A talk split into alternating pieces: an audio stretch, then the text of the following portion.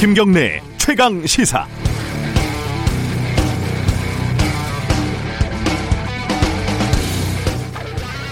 유럽도 심상치가 않습니다. 스페인은 1000명이 넘는 확진자가 하루마다 증가를 하고 있고 독일, 프랑스, 이태리, 그리스 등등 상황이 다시 나빠졌습니다. 이쪽도 보니까 왜 자정 넘어서 술집 영업을 못하게 하냐? 왜 강제로 마스크를 쓰게 하냐? 이런 불만을 가진 사람들이 있는 것 같군요. 세상에 마스크를 반대하는 시위까지 열렸습니다. 이게 참 어이없는 일이지만 우리나라 상황을 생각해 보면 그리 한심하게 볼 일도 아닙니다. 예배에 참여하면 걸린 병도 낫는다면서 이 상황에 대규모 집회를 열던 그 목사님은 결국 코로나에 걸렸습니다. 이분이 그 마블 코믹스 이런 영화에 나오는 악당 캐릭터 비슷하기도 하고요.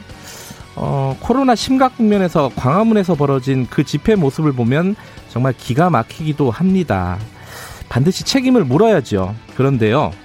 현재 코로나 상황에 대한 모든 책임을 이쪽에 전가하는 게 지금 방역에 도움이 되는 일인지는 모르겠습니다. 몇 주 전부터 수도권 상황이 심상치 않다. 뭔가 조치가 필요하다. 긴장이 필요하다는 인터뷰를 최강 시사에서도 여러 번 하기도 했습니다. 외식 캐시백, 뭐 영화 공연 할인권, 여행 관광 할인권, 어, 정부가 추진하던 정책들을 생각해 보면 뭔가 잘못 돌아가고 있었던 건 사실입니다. 내수를 진작하겠다는 정부의 방침이 이해가 안 가는 건 아니지만 얼마만큼 방역 당국과 소통을 해서 내린 결정이었는지 한번 돌아봐야 할 때입니다. 8월 18일 화요일 김경래의 최강 시사 시작합니다.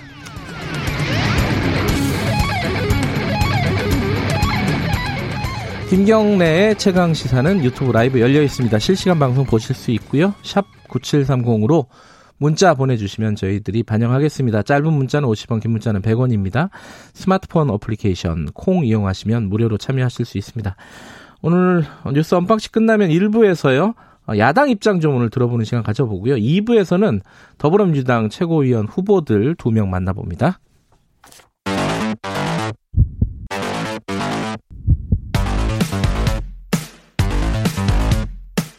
오늘 아침 가장 뜨거운 뉴스 뉴스 언박싱 뉴스 unboxing 시작하겠습니다. 고발 뉴스 민노기 기자 나와 있습니다. 안녕하세요. 안녕하십니까. KBS 김양순 기자 나와 있습니다. 안녕하세요. 네, 안녕하세요. 어, 코로나부터 정리를 해야겠죠. 지금 어, 속도가 너무 빠르다. 그래서 신천지보다 속도만으로 보면은 그렇죠. 빠르다 이런 얘기 나오고 있죠. 지금 어, 숫자를 좀 정리해 보면 어떤가요? 일단은 계속 우리가 하루 확진자가 네. 뭐 20명, 많으면 30명 이렇게 돼서 뭐 이 정도면 어떻게 유지가 되겠지라고 생각을 했는데 지금 어, 나흘 동안에 나, 매일매일 확진자가 100명이 넘었어요. 매일매일 네. 세 자릿수가 넘은 거예요. 네. 그래서 17일 0시 기준으로 봤을 때는 신규 확진자가 197명, 즉 200명 가까이가 늘었고요. 네. 이게 서울 성북구 사랑제일교회에서 앞서 말씀하신 그 목사님이 계시는 예. 하루 사이에 70명이 늘어가지고요. 그 교회에서만 확진자가 지금 300명이 넘었습니다. 네. 신천지가 5천 명이었거든요. 확진자가 네. 그 다음으로 지금 제일 많은 게 사랑제일교회가 됐고요. 네, 교회 발이라고는 하는데 지금 강남구하고 영등포구의 IT 교육기관 그리고 기업들처럼 사람들이 모이는 곳 그리고 또 이제 스타벅스 같은 음. 카페가 이제 감염 경로로 또 떠오르고 있어요. 그래서 네. 신천지 또 이태원 발에 비하면은 감염 경로가 훨씬 더 다변화됐고 이 사람이 어디로 어떻게 이동했는지도 지금 동선이 잘 잡히지 네. 않고 있습니다. 동시다발적이라고 표현을 하는 게 지금 그렇죠. 적절할 것 같은데 지금 상당수가 장년층 이상이다. 이게 좀 특이점이에요. 왜냐하면 신천지 같은 경우에는 젊은 신도들이 많아가지고 상대적으로 연령대가 낮았는데 이번에는 연령대가 높아가지고 이게 조금 더 위험하다 이런 얘기들을 많이 하죠. 훨씬 위험합니다. 예. 지금 12에서 16일 사이에 확진자가 800명인데 그 중에 50대 이상의 장년층이 절반 그러니까 49.4%에 달하는데요. 네. 이 교회 관련 확진자 중에서 특히 장년층 이상 노년층들이 많았습니다. 훨씬 더 위험하다는 사실은 더 잘 알고 계실 겁니다. 예. 지금 정강훈 목사가 아까 말씀드린 그 목사가 정강훈 목사인데 지금 확진 판정을 받았고 그리고 부인 비서 이렇게 다 확진 판정을 받은 건가요? 네, 받은 어. 것으로 지금 확인이 됐습니다. 예. 특히 이제 정광훈 목사 같은 경우에는 자가격리 대상자로 통보를 받고도 이 광화문 집회에 참석을 해가지고요. 추가 감염 우려가 더 지금 굉장히 그게 약간 서로 간에 말은 좀 다르더라고요. 말은 어. 좀 다르긴 한데 예. 그 본인들은 뭐 통보를 안 받았다 이렇게 얘기를 하고 있는데요. 받았더라도 수칙을 위반한 건 아니다. 이게 또 이상한 얘기인데 서울시라든가 네. 이 방역대책본부에 따르면은 네. 담당 공무원이 사랑제일교회 측에 직접 가서 음. 자가격리 대상자라고 통보를 했다라고 하고요. 네. 더더군다나 영상을 보면은 정광 목사 본인이 내가 통보를 받았다 이렇게 영상을 연설을 하는 장면이 있습니다. 아, 그래요? 네. 그건 또 뭐예요? 그래서 참. 좀 요즘 좀 거짓말이다 이런 논란도 예. 제기가 되고 있는데요. 이 변호사는 자가격리를 직접 요청을 받았을 때 거기에 대한 근거가 있어야 된다라는 게 하나고 두 번째는 네. 자, 자가격리를 하겠다라는 서류를 받아서 사인을 해야 된다는 거예요. 네. 근데 그 서류에 사인을 한 게 광화문 집회 참석 이후였기 때문에 괜찮다. 또 이런 논리를 펴고 있긴 합니다. 근데 지금 문제는 이 정광훈 목사 같은 경우에는 네, 네. 그 확진 판정을 받고 예. 구급 차량을 타고 이송되는 과정에서도요. 음. 마스크를 이렇게 턱 밑으로 내린 채 웃으면서 음. 핸드폰을 보거나 통화하는 모습이 또 언론에 포착이 됐거든요. 이것 네. 때문에 더 비판 비판을 받고 있고 네. 그리고 지금 사랑교회 사랑제일교회 측에서는 이 검사에 굉장히 비협조적인 그런 태도를 보이고 있어서 원래 그 광화문에서 대규모 집회가 열렸고 참석자 명단 자체가 굉장히 파악하기가 어렵지 않습니까? 그렇죠. 더 지금 상황을 좀 어렵게 만들고 있다라는 지적도 나오고 있습니다. 그러니까 지금 그 교회 측에서 제출한 명단이 부정확하다 이거잖아요. 지금 방역 당국이 그렇죠. 얘기하고 있는 게 그죠? 네, 애초에 처음에 이제 명단을 받았을 때 그 명단 안에 정광훈 목사의 이름도 없었다는 거예요. 그런데 정광훈 목사는 버젓이 연설을 하는 게 다 포착이 됐잖아요. 아니, 너무 비상식적인 일들이 벌어지고 있네요. 그렇습니다. 예, 네, 참 지금 어, 보석 상태잖아요. 네. 정광훈 목사가 지금 네. 보석 취소 청구를 검찰이 청구를 했고요. 예. 이제 재판부가 판단을 해야 되는 그런 상황입니다. 그런데 이제 병원에 입원을 하게 됐잖아요. 그렇죠. 예. 그래서 이제 모든 이런 보석 취소, 재구금 이런 절차들이 다 미뤄질 수 있는 그런 상황이 됐습니다. 그리고 지금 정광 박사가 아 박사가 아니라 목사가 그거 재판을 받고 있던 중이었는데 그 재판부들도 또 이렇게 집에서 지금 대기하고 있는 상태라고요. 그 김용민 그 평화나무재단 이사장하고 이제 서로 이제 고소 이런 게 있었거든요. 예, 예. 그래서 이제 그 재판이 진행 중이었는데 예. 뭐 김용민 이사장도 검사를 받아서 지금 뭐 페이스북을 보니까 예. 음성 판정이 나왔다라고 올렸고요. 예. 재판부도 자가격리 들어갔고 당시 재판에 참석을 했던 방청객들도 역시 자가격리에 지금 들어간 상황입니다. 네, 재판장에 있었던 사람들은 사실 거리가 상당히 좀 있는 있었죠. 편이란 말이죠. 근데 네. 광화문 집회에서 정광훈 목사가 연설을 하는 장면을 보면은 마스크를 내리고 17분 가량 굉장히 좀 피를 토하는 연설을 하고요. 네. 그 다음에 그 옆에 김경재 자유총연맹 총재하고 손을 잡고 인사를 하고요. 음. 그다음에 사람들이 굉장히 빽빽하게 있는데 수백 미터를 걸어가면서 거기에 있는 사람들하고 다 이렇게 악수를 하면서 일일이 악수를 하면서 걸어갑니다. 네. 근데 이제 재판부나 이제 김용민 이사장 같은 경우에 이미 검사를 받았지만 어제도 우리 굉장히 문자가 많이 왔잖아요. 어제 집회에 참석하셨던 분들 전부 다 빨리 가서 검사 받으시라고. 특히 지금 정광훈 목사하고 손을 잡았거나 아니면 이야기를 나눴거나 근처에 있었거나 하시는 분들은 명단에 없다 하더라도 꼭 네. 가서 검사 받으셔야 될 것 같습니다. 특히 그 마이크를 돌렸었던 그런 네. 분들이 있거든요. 그분들은 상당히 좀 뭐 김진태 전 의원이라든가 예. 민경욱 예. 전 의원 같은 사람들도 마이크를 같이 쓴 거잖아요. 그렇죠. 사실상. 네. 어, 근데 이제 정광훈 목사가 확진이 된 것도 그렇지만은 사랑제일교회 그 다른 신도들도 지금 300명 넘게 확진이 됐다면은 네. 당시에 집회에 참석한 여러 신도들이 확진이 되거나 혹은 감염 상태가 아니었느냐 네. 이런 의심을 볼수 있는 상황이잖아요. 그죠? 그렇죠 그래서 음. 더 상황이 심각한 거고요. 네. 근데 문제는 상황을 계속 꼬이게 만드는 게 그 사랑제일교회 교인들 사이에서요. 예. 정부가 사랑제일교회 교인은 무조건 확진 판정을 내린다라는 정말 유언비어를 계속 돌고 있다고 해요. 예. 그래서 아마 지금 더 검사에 비협조적으로 나오는 게 아닌가 이렇게 추정이 되고 있습니다. 야, 그게 이제 우리들이 지금 감당을 할 수가 없어가지고 그 숫자를 늘릴 수가 없는 상황일 그렇죠. 텐데 이건 그렇죠. 정말 비상식적인 가짜 뉴스. 비상식적이고 비논리적인 가짜 예. 뉴스입니다. 그럼에도 불구하고 그런 얘기들이 그 교인들 사이에서 퍼지고 있다. 돌고 있다는 거죠. 예. 그럼 어찌 됐든 지금 정부 입장에서는 방역 당국 입장에서는 빨리 찾아내서 검사를 하는 게 중요하잖아요. 그렇죠. 예. 근데 그 그 뭐 명단들을 그럼 새로 확보하고 이런 과정들이 있었나요 지금까지? 지금 서울시에서 사랑제일교회 네. 교인 전원에게 전부 이제 검사를 받으라라고 요청을 예. 했고요.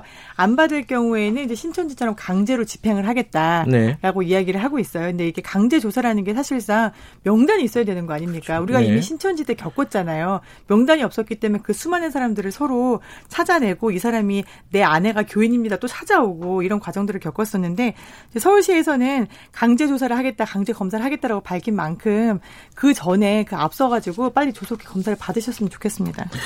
지금 신천지 같은 경우는 사후적으로 이만희 총재가 기소가 됐잖아요. 그렇죠. 여기도 그런 어떤 법적인 조치가 나중에 취해질 가능성이 높겠네요. 지금 이미 지금 중수본이 정광훈 목사에 대해서 감염병 예방법 위반으로 음. 네, 걸어놓은 상태이기 때문에요. 이거는 예. 뭐 경찰에 수사한 다음에 예. 조치가 될 겁니다. 어, 지금 그 정광훈 목사나 이런 어떤 집회 행태라든가 이런 거에 대해서 사회적인 어떤 여론이 안 좋잖아요. 안 좋은데 미래통합당하고 민주당이 이 부분을 가지고 좀 다투고 있어요. 이거 어떤 내용이에요? 예, 김양성 기자가 좀 정리해 주시죠. 사실 미래통합당은 어떤 어떻게 보면 좀 정광훈 리스크에 놓였다 이런 생각이 좀 들어요. 리스크? 네, 예. 이게 아스팔트 보수라고 그동안 불러왔었던 사람들인 거잖아요. 네. 네 박근혜 전 대통령의 탄핵 반대, 그 다음에 이제 보수, 전통적인 보수 지지층, 이런 사람들 우리가 태극기 부대라고 부르면서 아스팔트 보수라고, 네. 이게 또 탄탄한 지지층이다라고 했었는데, 이게 지금 어떻게 보면 미래통합당 입장에서는 이게 반정부 집회였거든요, 성격은. 음. 반정부 집회인데, 여기에 참여해가지고서는 반정부의 목소리를 같이 드높여야 야당인데 네. 여기에 대해서 장애 집회를 주도하는 정광훈 목사의 행태는 비판 받아야 또 마땅하단 말이죠. 네. 근데 그걸 강하게 비판하자니 반정부 집회를 비판하는 게 되고 해서 이러지도 못하고 저러지도 못하고 하는 그런 딜레마에 지금 빠져 있는 그런 모습이고요. 실제로 이 집회의 현역인 홍문표 의원 그리고 유정복 전 인천시장 그리고 앞에서 나왔던 김진태 그리고 민경욱 전 의원이 또 참석한 걸로 확인이 됐거든요. 네. 근데 이분들도 확진 확진이 되었고 또 이분들도 어떻게 보면은 사람들을 한 천 명 정도 몰고 다니면서 같이 집회에 참여를 했었기 때문에 감염병을 확산시켰다라는 어떤 통로가 됐다는 비판을 받으면은 또 감당하기는 좀 어려워 보입니다. 근데 이 통합당에서 내놓은 그 얘기 중에 어, 하태경 의원이 정광훈 목사하고 더불어서 이해찬 대표를 엄벌에 쳐야 된다. 이거 무슨 말이에요, 이거는? 그러니까 그 정광훈 목사도 처벌을 해야 되긴 하는데 네. 박원순 전 서울시장의 시민장을 주도해서 전광훈 어... 목사가 장애 집회를 할 수 있도록 여지를 제공한 여권 인사들도 같이 처벌을 해야 된다라는 취지의 그런 비판입니다. 그러니까 이제 정광훈 목사만을 비판을 하기보다는 예. 여권 인사들도 같이 물타기 한 것 아니냐 이런 지금 지적이 나오고 있는데요. 지금 통합당 같은 경우에는 광화문 집회에 대해서 공식 입장이 아직까지는 없습니다. 그래요? 그래서 한겨레 음. 기자가 이제 주호영 원내대표한테 전화를 걸었더라고요. 네, 뭐라고 하던가요? 근데 이제 주호영 원내대표는 어, 복합적이다 이렇게 답을 했습니다. 음. 그러니까 소나기가 내리는 데다 코로나라는 큰 위험이 있다는 걸 알면서도 그 많은 사람이 광장에 나왔다는 건 얼마나 울분에 차 있는 건지 이 정권은 먼저 알아야 한다 이렇게 얘기를 하면서요. 예. 그러면서 코로나19 감염 위험에도 집회하는 건 우리도 찬성할 수는 없지만 방역 실패를 시위대에게만 떠넘기는 것은 비겁하다. 이런 음. 입장을 밝혔습니다. 아, 이게 저도 오프닝에서 얘기했는데 복합적인 게 사실이에요. 한데 그렇죠. 책임을 물을 거는 물어야죠. 물어야죠. 당연히. 아, 너무 어정쩡하네요. 지금 상황에서. 어찌, 어찌됐든 뭐, 이 부분은 저희가 어, unboxing 끝나면은 미래통합당 쪽 의원과 함께 얘기 좀 나눠보도록 하겠습니다. 어, 지금 여야 대표 회담을 하자고 청와대에서 제안을 했는데 야당이 어, 거부했다. 이런 얘기도 있고 야당은 제안한 적이 없다. 이러기도 이거 뭐 무슨 얘기? 이건 또 좀 정확하게 좀 정리를 해보죠. 그러니까 최재성 정무수석이 어제 청와대에서 브리핑을 가졌는데요. 예. 문재인 대통령이 8월에 당대표를 초청해서 국정 전반을 의제에 구애받지 않고 네. 허심탄회하게 논의하는 자리를 마련하고자 했는데 네. 미래통합당이 21일로 제안했던 회동 일정이 불가함을 밝혀왔다. 이렇게 이제 입장을 밝혔거든요. 어쨌든 거부했다 이 얘기잖아요. 그러니까 네. 미래통합당이 발끈했습니다. 예. 그 김은혜 대변인이 빈말로 지나가듯 언저리에 던져놓고 마치 자신들이 그러니까 미래통합당이 거부해서 성사가 안 된 것처럼 떠넘기고 있다. 음. 법사위원장 강탈 의회 독식 등 청와대가 하고 싶은 대로 다 하더니 이제 와서 돌변해서 회담하자고 팔을 비튼다. 이렇게 강하게 좀 비난을 했습니다. 지나가면서 얘기한 걸 가지고 막 공식적으로 제안한 것처럼 하지 마라. 이게 이제 통합당 얘기군요. 그러니까 최재성 수석이 지난 13일 정무수석 음. 부임 인사차 국회에서 김종인 비대위원장을 만났다고 만났죠. 하는데요. 네. 이때 문재인 대통령을 한번 만나보는 게 어떻겠냐 이런 취지로 말했다는 게 미래통합당의 전원입니다. 근데 이제 날짜까지 이야기를 한 걸 보면은 이제 네. 정무수석이 새롭게 왔습니다 하고 예방하는 자리에서 언제 만나시면 어떻겠습니까라고 전한 건 사실인데요. 음. 이거를 어디까지 테이블의 곁까지로 볼 것이냐, 음. 이것을 아니면 메인 의제였다라고 주장할 것이냐라는 부분에서는 서로의 말이 갈리고 그렇죠. 있습니다. 지금 한 가지만 더 알아보죠. 박원순 전 시장 성추행 방조 의혹 관련해서 지금 수사가 진행이 되고 있는데 이쪽 그 서울시장 라인들은 다 이 피해자가 어, 인사 이동을 해달라고 하거나 피해 사실을 뭐 호소하거나 이랬던 적이 없다 이러고 있었잖아요. 근데 피해자 측에서 뭔가 좀 새로운 얘기를 내놨죠. 네, 비서실장들이 모두 우리가 성추행을 방조하거나 묵인한 적도 없고 그다음에 이제 피해자 측이 피해 호소나 정보 요청을 한 사실도 없다라고 주장을 네. 해왔는데 여기에 대해서 이제 피해자 측에서 텔레그램을 공개를 했습니다. 음. 2017년 6월 15일에 네. 이제 피해자 A 씨가 담당 과장하고 면담을 한 다음에 주임 이게 좀 직제를 살펴보면은 그 A 씨 위에 주임 그 위에가 과장입니다. 음흠. 그러니까 과장하고 면담한 다음에 주임님 과장님하고 얘기를 했는데 1월까지는 있게 될 것 같아요. 음흠. 그랬더니 상사가 주임님이죠. 1월에는 꼭 원하는 곳을 보내드리도록 하겠습니다 라고 음. 이야기를 하고요. 또 그 이후에 2017년 10월 25일에서 또 주임님께 주임님 저 나가는 거 과장님께 비서실장님께서 말씀하셔서 실장님이 남아주면 좋겠다고 하셨다. 음흠. 그런데 정보 요청을 했다라는 사실은 이미 여기서 알 수 있는 거죠. 음흠. 그리고 또 2019년 6월 28일 즉 2년쯤 뒤에는 또 한 서울시 관계자가 이번에는 꼭 탈출하실 수 있기를 또 이런 음. 메시지를 보냅니다. 즉 여기서만 보면은 세 차례 이상은 정보 요청이 있었다라는 네. 사실을 알 수 있고요. 그다음에 주변 사람들에게도 알렸다라는 것도 알 수 있게 됩니다.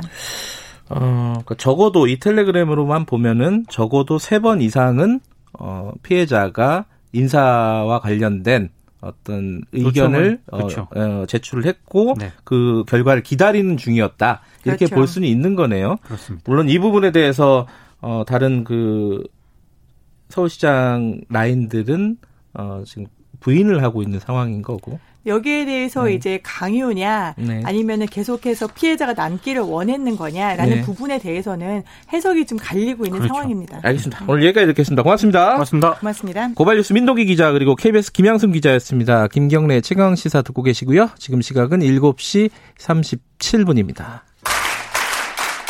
최강 시사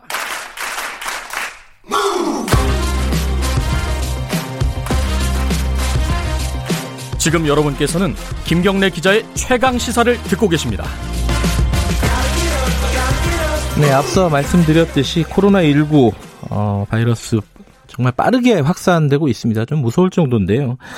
지금 신도들에게 광복절 집회 참가를 독려한 사랑제일교회 전광훈 목사에 대해서 여당이나 이쪽에서 강하게 비판을 하고 있습니다. 이 가운데 이런 가운데 김기현 미래통합당 의원이 어제 이 방역 책임을 보수 세력한테 전가할 거냐 이런 식의 주장을 했습니다. 이게 어떤 뜻인지 직접 연결해서 말씀을 좀 들어보겠습니다. 김기현 의원님 나와 계시죠? 안녕하세요. 네, 반갑습니다. 김기현입니다. 어, 그 방역 실패를 보수 세력에게 전가할 것이냐 이게 어떤 취지로 말씀하신 내용인지 좀 정확하게 설명을 해주세요. 그 전광훈 목사 그분이 네. 8.15 광복절 집회를 하는 과정에서 네. 어, 부적절한 처사, 처신을 한 것 같고요. 네. 그래서 코로나 확진자가 이제 판명까지 된 마당에 그로 인해서 많은 어, 지금 감염자가 우려되는 그런 어, 상황이어서 그 점에 대한 책임을 물어야 되는 것. 뭐그 점에 대해서 저희들이 부인하거나 네. 하는 생각은 전혀 아닙니다만 네네네. 네, 네. 그것과는 별개로 네. 왜 그걸 가지고서 미래통합당에게 책임을 지라 그러냐 황당하기 짝이 없다 이런 얘기죠. 음흠. 아니 그걸 가지고 어저께도 제가 지금 서른 의인하고 뭐 지금 뭐 라디오에서 인터뷰 예, 예. 예, 했는데 미래통합당자고 책임지라는 거예요. 그래서 황당하기 짝이 없다. 음흠. 결국 방역 책임이 야당에게 어떻게 있느냐. 야당이 무슨 방역 뭐 지휘권이 있느냐. 뭐 예산 집행권이 있느냐.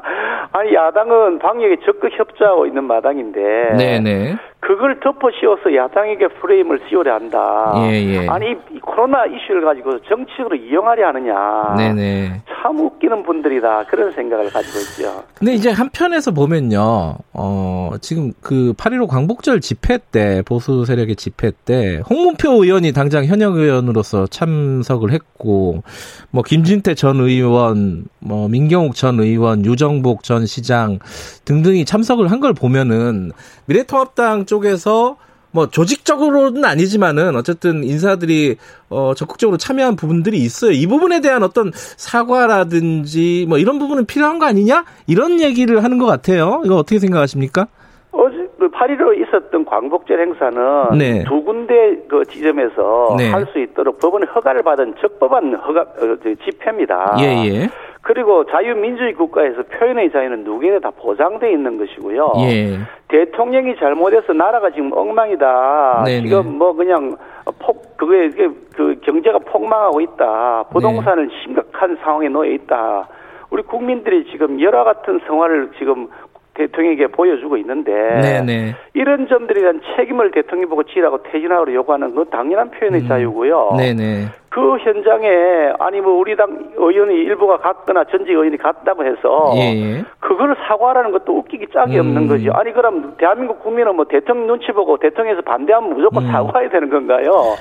그거는 코로나 무슨 뭐 확산 집회도 아니고 예. 적법한 허가를 받은 집회에 참석한 것인데 예. 그 참석자 중에서 연설을 한 전광훈 목사란 분이 예. 부적절한 처신을 한 것 때문에 논란이 된 건데 네네. 그걸 여당에게 책임을 지운다 그러니까 이야말로 정말 코로나를 가지고서 네. 또 선거에 혹은 정치 이용하려는 것이다. 음. 제발 그런 나쁜 시도 좀 버렸으면 좋겠다는 게 제 생각입니다. 네, 저도 뭐 표현의 자유는 분명히 보장돼야 된다고 생각은 하는데 지금 상황에서 대규모 집회, 그 특히 이제 그 법원에서 그 허가를 내준 것도 사실 100명 이런 식으로 어, 소규모로 허가를 내준 거잖아요. 이런 대규모 집회 자체는 어, 부적절하다. 더군다나 어, 사랑제일교회 같은 경우에는 확진자들이 이미 나와 있었던 상황이고 10여 명이 나와 있었던 상황에서 이 이런 대규모 집회를 여는 것은 다른 방식으로 할 수 있는데 왜 꼭 집회를 해야 되느냐 이 얘기거든요. 국민들 입장에서는 불안하잖아요, 이게 좀. 그런데 한번 생각해 예. 보십시오. 그렇게 하면 아 코로나가 만연하고 있었던 때 네네. 박원순 전 시장에 대한 특별 서울특별시장 네. 그 장례 의식도 매우 부적절했지만 네. 수만 명을 운집시켜서 아니 그렇게 해서 했던 것에 대해서 책임을 왜 안 묻나요? 음. 아니 자, 집회를 주최한 것이 미래통합당도 아니고 네. 우리 당 의원도 아니고 집회를 주최한 쪽은 그냥 시민사회단체입니다. 음. 네네네. 네, 네. 그 시민사회단체 행사에 우리 당 전직 의원이나 혹은 뭐 현역 의원 한 분이 참석했다고 해가지고 네. 그걸 가지고서 야당이 무슨 뭐 방역 책임 있는 것처럼 하니 황당하게 짝이 없다. 그럴 네. 것 같으면 박원순 전 시장 장례식에 참석한 이해찬부터 책임을 물어라. 네. 아, 서정엽 그 서울시장 직무대행 당장 책임을 물어서 구속시켜라. 아, 그게 그 올바른 것 아니겠어요? 아니 참석한 사람에게 뭘 그렇게 덮어 씌우려고 안달인지 모르겠어요. 네. 그런데 어.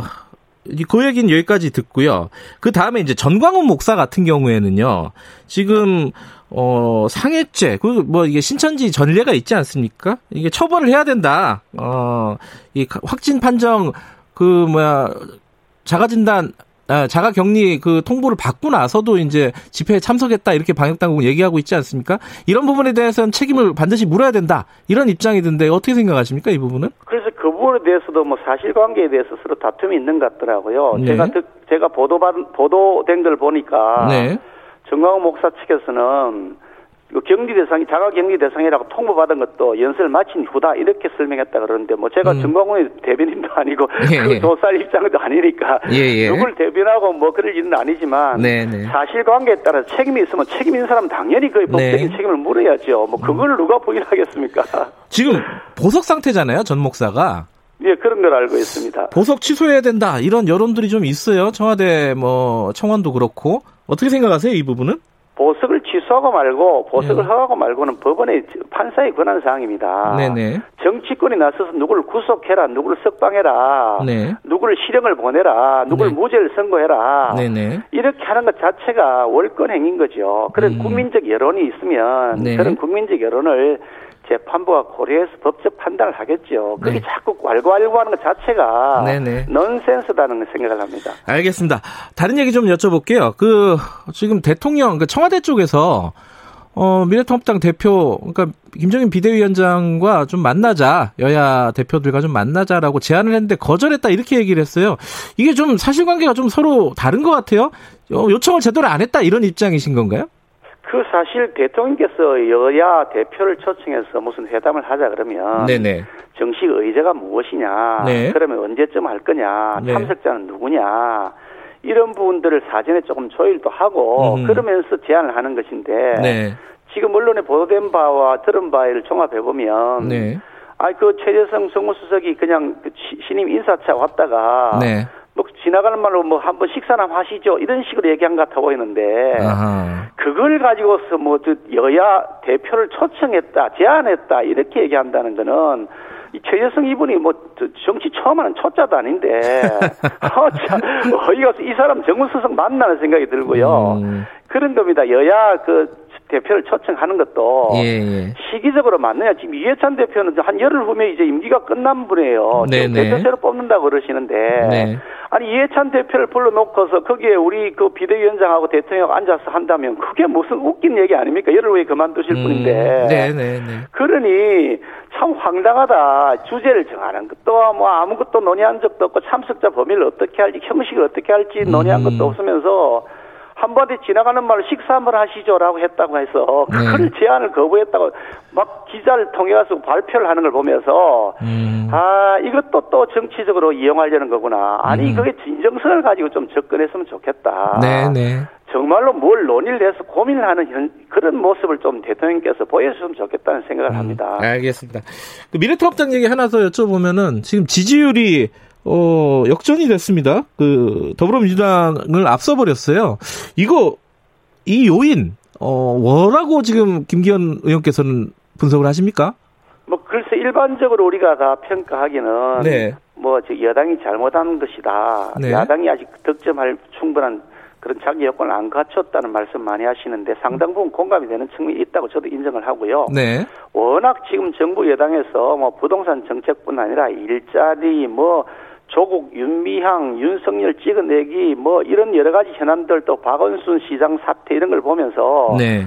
정말 앞따르고 그 뒤다른 사람들이다 음. 위선 정권이다 하는 그런 실체를 국민들이 보았기 때문에 네. 현 정권에 대한 실망이 큰 것이 큰 요인이라고 저도 생각을 하고요. 네. 그 점에 대해서 좀 정부 여당이 좀 반성을 했으면 좋겠다 싶은데 네. 다만 거기에 말씀 하나 드리는 것은 우리 당도 새로 재건되어서 국민들의 그런 그 사랑을 받기 위해서 진정으로 노력하고 있다. 음. 보수당의 그 필요성에 대해서도 국민들이 인식하고 있다. 네. 그런 측면도 일부 가미된 것이다. 저는 음. 그렇게 긍정적으로 해석을 하고 싶습니다. 그 긍정적인 뭐 어떤 미래통합당의 노력 그 중에 하나가 이제 이번에 발표한 정강 정책이 아닙니다. 아닌데 이게 지금 너무 기본소득 명문화도 그렇고 뭐 경제 민주화 뭐 등등 어, 보수로서의 색깔보다는 좀 너무 좌클릭한 거 아니냐? 이런 지적도 있지 않습니까?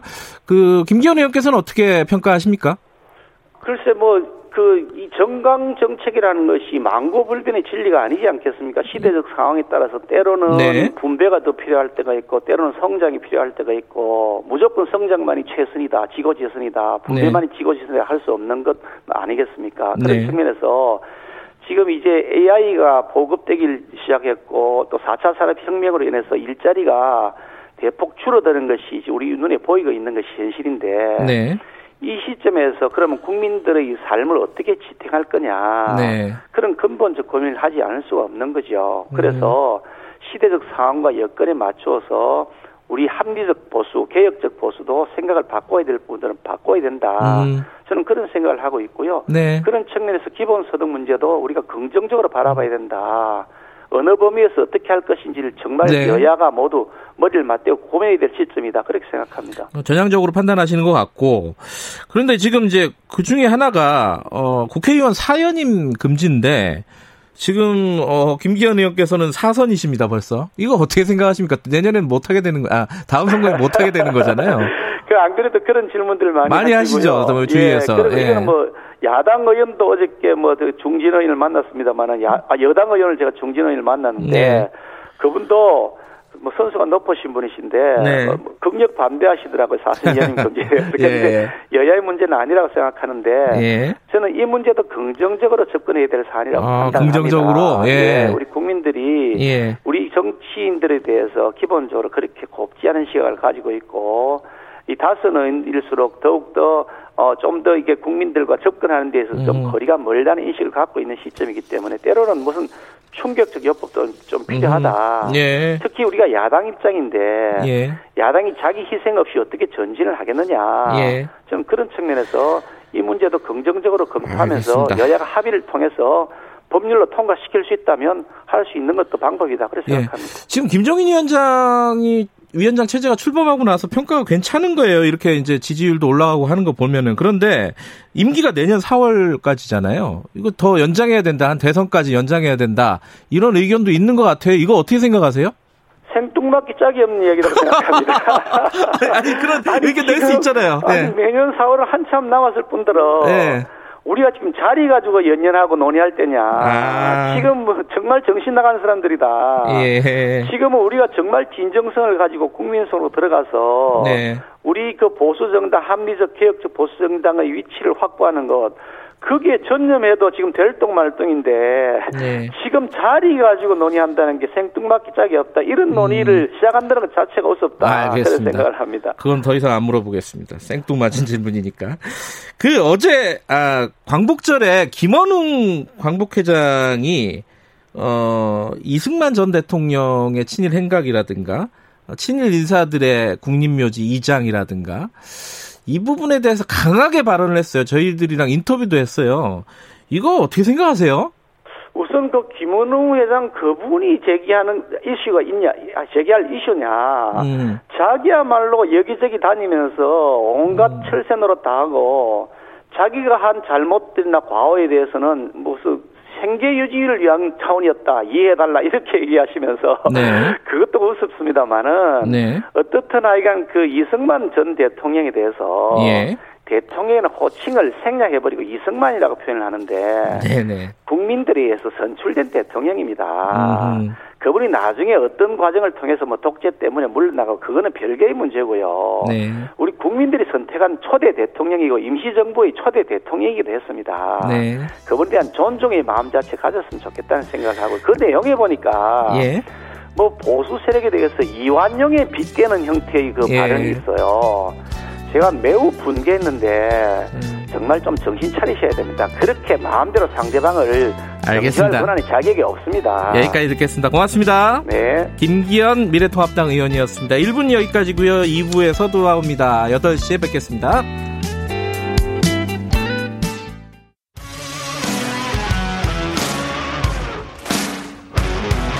탐사보도 전문 기자 김경래 최강 시사. 김경래 최강 시사 2부 시작하겠습니다. 더불어민주당 전당대회가 열흘 정도 남았어요. 어, 그런데 지금 코로나19 폭증하고 있고 직전에 또 홍수 피해가 있었고요. 여기에 지금 정부 여당 지지율이 어, 사실 야당에게 역전이 되어 있는 상황입니다. 지금 이 전당대회에 관심들이 많이 없는 것 같아요. 그 이유가 무엇인지 그리고 전당대회에서 실제로 어떤 부분들을 얘기해야 하는지 오늘부터 최고위원 후보 어, 대표, 당대표 후보들은 저번에 한 번씩 인터뷰를 했고요. 최고위원 후보들을 릴레이 인터뷰를 좀 해보겠습니다. 오늘은 먼저 김종민, 이원욱 두 후보 만나보겠습니다. 김종민 의원님부터 연결하겠습니다. 의원님 나와 계시죠? 안녕하세요. 예, 안녕하세요. 김종민입니다. 네. 네. 어, 종천 의원이 그 얘기 했습니다. 산무 전당대회라고 관심도 네. 없고 논쟁도 없고 비전도 없다. 여기 동의하세요? 잘못된 얘기죠. 아 그런가요? 예, 어떤 부분이 잘못된 전당대회가 예. 어, 누구나 자 아시지만 코로나하고 네. 또 수해 때문에 네. 사실상 우리가 자유롭고 활발한 이 논쟁을 하기가 어려운 상황 아닙니까? 네네. 네. 국민들이 사실은 거기에 이제 신경 쓸 정도로 여유가 없는 상태예요. 근데 이제 음흠. 어 우리 정당만 네. 우리끼리 막 이제 이렇게 뭐 행사를 하기가 어려우니까 아예 네. 유세도 지금 못 하고 있는 상황이거든요. 그렇죠. 예. 그런 상태에서 어떤 음. 이슈라든가 쟁점이라든가 이런 게 만들어진다는 게 쉬운 일이 아니죠. 음흠. 이슈나 쟁점은 이제 논쟁을 하고 서로 만나야 되는 건데 네. 만나지를 못하고 있는 상황 아닙니까 지금. 예. 제가 조홍천에 만나면은 정말 한 10시간이라도 하고 싶은 얘기가 많아요 지금. 어. 근데 만날 수가 없잖아요. 우리가 의원총회도 하나 제대로 못하고 있어요. 음흠. 자 이런 문제들이 네. 제가 지금 여러 가지 발표한 내용이라든가 아니면 주장 이런 걸 다 읽어보셨는지 모르겠어요. 음흠. 그렇게 얘기하면 안 되죠. 음흠. 그러니까 지금 이 현실적인 상황을 네. 어, 현실로 받아들이면서 네. 여기에서 우리가 어떻게 또 이거 최대한 네. 전당대회를 치러낼까 고민해야지. 예. 이 어려운 현실에서 힘겹게 힘겹게 지금 그 이 전당대회를 치르고 있는 당원들과 후보들을 네. 놔두고 네. 그렇게 얘기하는 거는 저는 잘못된 거라고 봅니다. 잘못된 비판이다 이런 말씀이시고. 네. 근데 지금 이제 더불어민주당 지지율이 이제 역전이 됐습니다 최근에. 네. 이 요인을 대부분 부동산 때문이다라고 이제 많이들 분석을 하는 것 같아요. 김종민 후보께서는 어떻게 분석을 하고 계십니까? 일단 현상적으로는 부동산이 민심에 영향을 미친 게 좀 컸다고 생각이 들고요. 네. 근데 그 이제 밑에 바탕에는 이런 게 있습니다. 예. 사실상 지금 한국 그러니까 미래통합당과 더불어민주당의 지지율 차이가 네. 그동안에 막 20%씩 났던 가장 근본적인 요인은 네. 이제 탄핵의 그 영향 아니겠습니까? 음. 그 탄핵 이후에 네. 국정농단과 탄핵 이후에 미래통합당에 대한 이제 국민들의 심판이 몇 년 동안 계속 되어 온 거죠. 네. 그리고 이제 그런 과정에서 이제 미래통합당이 나름대로는 뭐 여러 가지 이제 총선을 거치면서 이제 그 국민들의 행정한 평가를 받은 거 아닙니까? 네.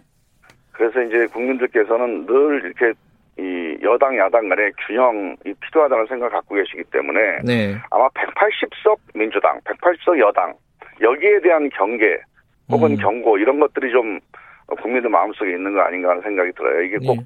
민주당에 대한 비토나 반대라기보다는 음. 180석이라고 하는 게 어떤 힘자랑 네. 또 독주로 가면 안 된다. 네. 라고 하는 국민들의 마음들이 약간 이제 정당 간에 또 정치 세력 간의 균형이 필요하다는 생각으로 이어지는 거 아닌가 하는 생각이 들고요. 아, 예, 예. 저는 그래서 이제 기본적으로는 예. 이 지지율의 차이가 몇 퍼센트냐. 네. 이게 중요한 게 아니고 실제로 우리가 180석이라고 하는 의석을 받았으니까 네. 거기에 걸맞는 근본적인 어떤 개혁을 해나가면서 아 음.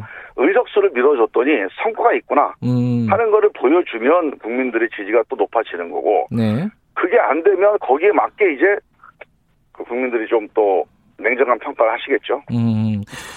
지금 아까 말씀하신 이제 독주에 대한 견제 이런 부분들이 밑바탕에 좀 있을 것 같다라는 분석이시잖아요. 그렇죠. 그러면 이제 예. 총선 이후에 그럼 민주당이 좀 독주를 했다 이렇게 볼 수도 있는 건가요? 그거는 이제 상대적인 건데요. 네. 기본적으로 뭐 이제 언론이라든가 네. 또 이제 미래통합당 대표라는 게 법사위원장 안 내줬다. 네. 그 다음에 이제 이 부동산 3법, 임대차 3법을 통과시켰다. 이거 네. 아닙니까? 네.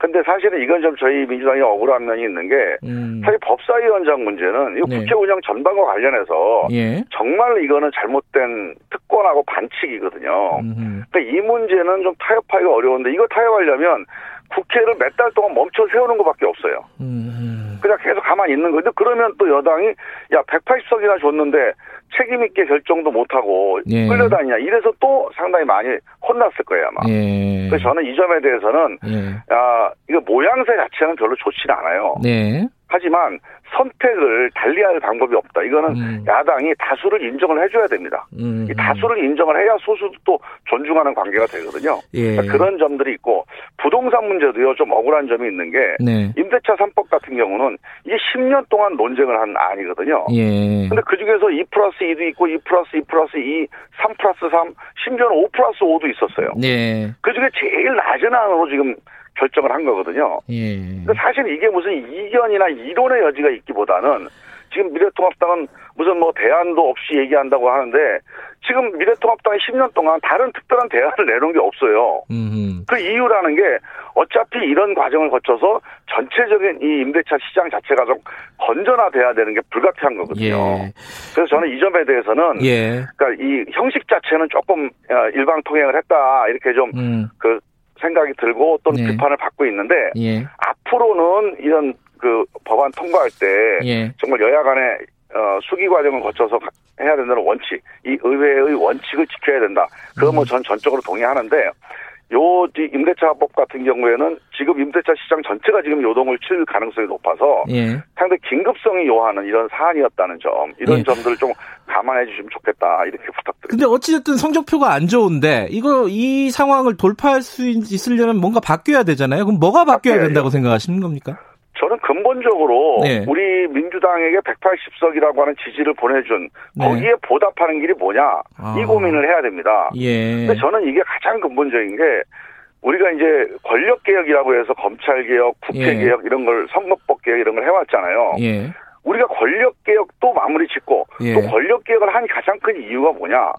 왜 검찰이 자기 마음에 드는 놈은 봐주고 또 마음에 안 드는 놈은 막 가혹하게 하고 이 불공정하게 하는 거. 네. 이 권력에 대한 불신이 결국은 국민들 전체가 예. 자기가 손해 안 보겠다. 음. 그럼 나도 나한테 손해 보는 결정에 대해서 불복하겠다. 네. 이런 마음들로 이어지는 거거든요. 예. 이 권력 개혁을 하는 가장 큰 이유는 전체적으로 우리 대한민국 민생을 바꾸기 위해서 국민들의 합의를 모아나가기 위한 필요 조건이에요. 네. 그래서 저는 권력 개혁을 통해서 일자리 문제, 부동산 문제, 교육 문제 이런 아주 근본적인 민생의 기본 문제에 대한 음. 근본 개혁. 야 정말로 180석 몰아줬더니 국회가 결정을 하는구나. 네. 그동안에 오랫동안 대한민국에서 정말 숙제라고 생각했던 것들이 예. 이렇게 해결이 되는구나 예. 하는 비전들을 좀 보여줘야 된다. 예. 아마 이번에 지도부가 새로 구성이 된다면 거기에 걸맞는 새로운 민주당의 모습, 비전 이런 음. 것들을 다시 한번 음. 정리해서 보여주는 그런 노력이 좀 필요할 거다 생각합니다. 알겠습니다. 뭐 이게 뭐, 뭐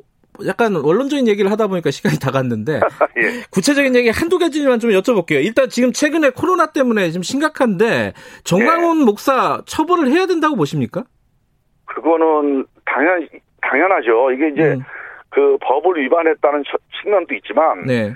우리가 안보를 왜 중요하게 생각합니까? 안보. 네. 국민들의 생명, 국민들의 생명에 위해를 미치는 것들을 우리가 안보라고 얘기를 해요. 네.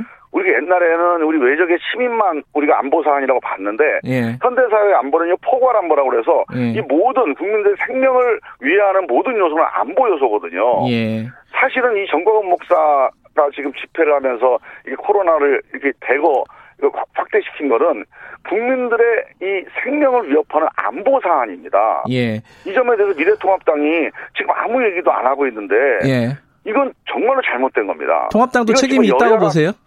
여야 관계없이 예. 통합당도 정광훈 목사에 대해서 엄하게 음. 음. 문제 지적을 하고 네. 선을 그어야 돼요. 맨날 집회 같이 따라다니지 말고. 네, 예. 이거 정말 잘못된 겁니다, 이건. 알겠습니다. 이 뭐 뒤에 분이 기다리고 있어가지고 마지막으로 예. 본인이 최고위원 후보로서의 강점 어, 예. 무엇이다? 이거 한마디만 듣고 마무리하죠.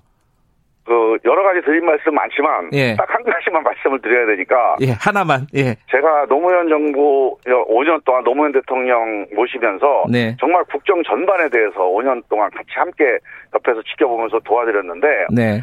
제가 국회의원 돼서 보니까 그게 다 살아나는 걸 느꼈어요. 음흠. 그래서 아 이게 좀 그때 국정 경험을 가지고 이제 그때 잘못했던 건 더 잘하고 예. 또 그때 아쉬웠던 건 좀 이어가고 하는 그런 마음 속에 네. 그런 다짐 같은 것들이 있는데 제가 최고위원이 되면 아마 그 5년 동안의 국정 경험이 다시 이제 10년 이후에 한 단계 업그레이드해서 살아나는 음. 그런 지도부를 만들어 음. 볼수 있겠다. 그런 생각이 있습니다. 알겠습니다. 오늘 말씀 감사합니다. 예, 감사합니다. 더불어민주당 최고위원 후보 김종민 의원이었고요. 바로 이원욱 의원, 이원욱 후보님 연결하겠습니다. 이원욱 의원님 나와 계시죠? 안녕하세요. 네, 안녕하십니까. 경기도 화성을 출신의 삼선 의원 이원욱입니다. 예, 어, 그 아까 같은 질문부터 먼저 좀 드려야 될 것 같아요. 지금 민주당이 위기다 이런 뭐 분석도 있고 일부 어 그리고 뭐 지지율도 역전이 됐고 지금 전당대회는 어 사실상 흥행에 좀 실패한 분위기고 자 이거 이런 상황을 어떻게 지금 진단하고 계십니까? 그러게요. 어, 요즘 지지율이 역전되고 네. 민주당이 역전되고 하는 거를 보면서 어, 민주당에 대한 지지를 보내주셨던 국민들이 많이 어, 상심해하시고 걱정이 많이 크신데요. 예. 어, 어 민주당이 예, 예, 몇몇 가지 지점에서 네. 약간의 오해를 불러일으킬 수 있는 이런 음. 상황들이 좀 계속 그 지지, 지, 지속되지 않았는가라고 음. 생각을 합니다. 어떤 부분을 말씀하시는 거죠? 예. 를 들어 가지고 예. 뭐 인천국제공항 문제 때 어, 방향은 굉장히 옳았음에도 불구하고 비정규직의 정규직 전환. 네. 예, 이게 청년들이 뭐 잘 몰라서 그랬다면 뭐 이런 식의 얘기. 음흠. 그다음에 어 서울시장 그 문제로 인해서 어그 사건이 났을 때 뭐 여성 피해 호소인이라고 하는 아, 이런 예. 대 체지 또뭐 이러면서 민주당의 콘크리트 지지층이라고 했던 20, 30대 여성이 민주당에 대한 지지를 철회야 하고 네. 그리고 또 뭐 부동산 문제가 아주 굉장히 컸던 거 아닌가 싶습니다. 네. 어, 부동산 대책이 제대로 그 자리를 잡지 못하면서 장기적 네. 처방으로 23번이나 했음에도 불구하고 계속 집값 우선 정책으로 가는 것들이 아 이게 이 정부가 과연 나를 위한 정부냐라고 네. 하는 이러한 비판의 목소리가 좀 이어졌던 것 같고 이제 좀 국민의 목소리에 좀 귀를 기울이고 공감할 수 있는 예. 어, 그러면서 근본 부동산 대책도 좀 보다 근본적인 대책 예. 처방이 좀 나와야 될 시점이 아닌가 생각하고 있습니다. 지금 아까 김정민 후보 같은 경우에는 어 180석을 준 어떤 국민들의 지지에 대한 성과로 어 뭔가 이 위기를 돌파해야 된다, 지금 상황을 돌파해야 된다 이런 취지로 얘기를 했는데 여기에 동의하시나요? 아 그럼요, 그럼요. 음. 그, 그 얘기는 제가 어, 많이 얘기했는데요. 네. 제가 정치 철학으로 삼고 있는 말이 사생적 문제의식과 상인적 현실 감각이라고 하, 는 그래야지만 성공할 수 있다라고 하는 김대중 대통령의 예. 어록입니다. 예. 어, 지금은 어, 이 사생적 문제의식을 갖고 네. 뭐 대한민국 180석을 만들어준 어, 실제로는 범여권으로 치면은 190석이 훨씬 넘는 네. 그 정당 어, 지지도를 보여준 그 국민들의 요구가 무엇일까라고 하는 거에 대해서 네. 선생적 문제의식을 가질 필요가 있습니다. 그 문제 생각은 어, 개혁 입법을 완수하고 민생을 민성 입법을 완수해라라고 하는 국민의 명령이었거든요. 네. 네. 그거에 대해서 어, 깊이 생각하고 개혁 과제 그리고 민생 과제 이런 것들을 완수할 완수시켜내야 될 필요성이 아주 예. 강하게 존재하죠. 근데 사실은 이거 같은 질문이긴 한데 총선 이후에 네. 민주당이 그렇게 해온 거잖아요. 네, 네. 근데 지금 평가가 안 좋지 않습니까? 그럼 어디에서 문제가 발생했다고 보시는 거예요? 저는 어 그 개혁 과제를 처리하는 과정에서의 문제라기보다는 예. 태도에 있어서의 문제였다고 태도. 생각합니다. 아, 예. 네. 예. 아까도 말씀드렸듯이 공감 능력의 부족 음. 그리고 어, 예를 들어서 국무위원들의 일부 돌출적 발언, 음흠. 뭐 이런 것들이 아, 어, 품격, 품위가 없어지지 않았나. 음흠. 그러다 보니 그런 것이 오만하게 느껴지고 네. 했던 것들이 오히려 훨씬 더 그큰 음. 그 국민들이 지지를 처해야 하는 어, 큰 문제로 작용하지 않았는가라고 생각하고 네. 있습니다. 태도와 품격, 오만 뭐 이런 네. 단어들을 말씀하셨고요. 지금 최근에요. 어, 당 합동 연설회에서 이현우 후보께서 이 윤석열 검찰총장에 대해서 개가 주인을 무는 꼴이다 이렇게 비판을 하셨어요. 여기에 네. 대해서 뭐 여당 쪽에서는 굉장히 큰 반발이 있었습니다. 예컨대 네. 뭐 주인이 야당. 도둑처럼 아 야당 쪽에서는요 주인이 네. 도둑처럼 보이면 무는 거 아니냐 이런 얘기도 있고 예. 이 발언에 대해서는 좀 어떻게 생각하시나요? 좀 과하지 않았냐라는 비판에 대해서는 아니 어, 이제 여러 가지 얘기들이 있던데요. 예. 그러니까 어 뭐 이태규 의원님께서 예. 하신 말씀을 조금 아까 예. 그 이제 우리 전에 전달을 해주셨는데, 예. 어 제가 이제 기, 뭐 했던 근본적인 내용은 선출된 권력과 음흠. 임명된 권력이 부딪혔을 때 네. 선출된 권력이 우선이다라고 하는 말씀이었거든요. 네. 그 앞에는 국민에 의해 선출된 권력이라고 네. 하는 그 용어가 상쇄되어 있는 겁니다. 네. 물론 모든 공무원, 네. 모든 공직자, 선출직과 뭐 임명직을 포함해서 이거는 최종적인 주인은 국민이죠. 네. 국민 그 그러면 국민의 명령을 따라야 되는 것인데 예. 그 내에서 같은 그 내에서 선출 선출된 선출된 권력과 그 임명된 권력이 네. 의견을 달리하고 부딪힐 때 네. 어느 것이 우선이겠는가? 음. 대통령은 선출된 권력이거든요. 음. 근데 윤석열 총장은 선출된 권력이 아니고 네. 대통령 네. 선출된 권력 국민의 국민이 직접 뽑은 대통령에 의해서 임명된 권력입니다. 예. 그 그것이 부딪힐 때는 선출된 권력이 우선이라는 거예요. 근데 대통령에 대해서 어, 빗대어서 독재니 전체주의니라고 하는 것을 얘기를 들으면서 저는 이 사람이 아 대선 출마 선언이구나 음흠. 라고 하는 느꼈고요. 네. 특히나 김종인 대표가 계속 그런 거에 대해 밑밥을 좀 깔아주지 않습니까? 음. 아, 뭐, 어, 같이, 뭐, 대선 출마, 어, 떻게 생각하느냐, 이렇게 예. 기자들의 질문에 갖춰야 될 요건을 따져봐야 한다는 등, 뭐, 음. 밑밥을 음. 계속 깔고, 실제로 그, 계속, 그, 어, 자, 미래통합당의 대선 후보군으로서 네, 네. 올려놓은 듯한 모습을 보여줬, 보여줬는데요. 예, 예. 실제, 김종인 대표가 해야 될 일은 그런 것이 아니고, 야, 너 들어와라. 미래통합당 의 문은 언제든지 열려 있다. 음. 그리고 그런 거를 그 대선 출마하고 싶으면 미래통합당으로 들어오고 그러기 위해서 그 전에 일단 그만두고 들어와라. 이런 얘기를 음. 하시는 게 그러면요. 올바른 태도가 아니었나 싶습니다. 당내에서 지금 해임론 윤석열 총장 해임론도 나오고 있는데 그 해임해야 된다고 생각하십니까? 아 저는 네. 어 그렇게 정치적 발언을 일삼고 네. 선, 그, 대통령에 대해서 계속 문제 제기를 음. 그 자리에서는 해서 안 된다고 생각을 하고요. 예. 만약에 끌어낼 수 있으면 끌어내리는 것이 음흠. 지금 어, 우리가 해야 될 일이다라고 생각하죠. 아, 하나만 더 간단하게 좀 여쭤보면요. 어, 네. 지금 청와대에서 여야 대표 회당 제안을 했다는데 통합당에서는 이게 절차를 제대로 지키지 않았다 이런 불만을 갖고 있더라고요. 아까 김기현 의원 얘기를 들어보니까 이거 어떻게 보십니까? 네. 어, 대통령 어, 대통령의 정무수석이 네. 김종인 대표님을 직접 찾아뵙고 네. 그 자리에서 음. 어, 영수회담을 하, 어, 하시, 하시죠. 대표회담을 예. 하시죠 라고 얘기했던 것이 그게 어떻게 공식적인 절차가 아닐 수가 있겠습니까? 어, 부족하지 않다. 예. 그건 완벽한 공식적인 음. 절차고요. 예. 그리고 정중한 그 제안이었고 예. 그것을 필요 필요하다라고 한다면 당연히 그 예. 알겠습니다. 무슨 말씀인지 알겠고요. 네네. 네. 마지막으로 어, 똑같이 김정인 후보와 마찬가지로 본인이 최고위원으로서의 강점, 어떤 리더십을 갖고 있는지 어, 홍보 한번 하시고 마무리하죠. 네, 네. 어, 사람의 현재를 알려면 과거를 보라고 했습니다. 네. 어, 저는 김대중 대통령 때부터 어, 시작해서 노무현 대통령, 문재인 대통령을 보시고 네. 오랜 동안 당직자 생활로서 그 실제로 당의 전략과 전술 이런 것들을 항상 참모로서 또는 네. 국회의원으로서 만들어 온 사람입니다.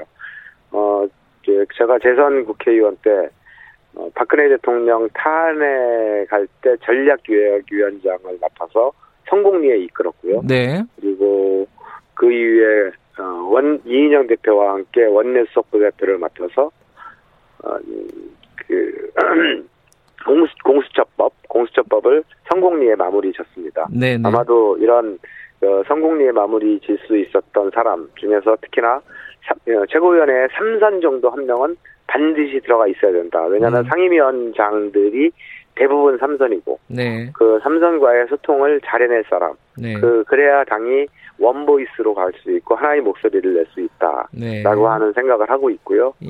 그 예, 당을 하나의 목소리로 만들어낼 수 있는 최고의 적임자는 이원우 그리고 어, 전략과 전술을 제대로 만들어서 당의 기초 체력을 형성시킬 수 있는 사람 또한 이원우 이렇게 생각하고 있습니다. 알겠습니다. 오늘 말씀 감사합니다.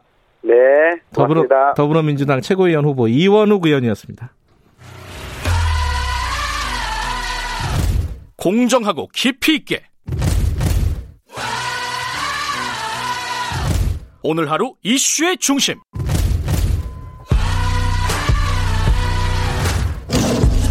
김경래 최강 시사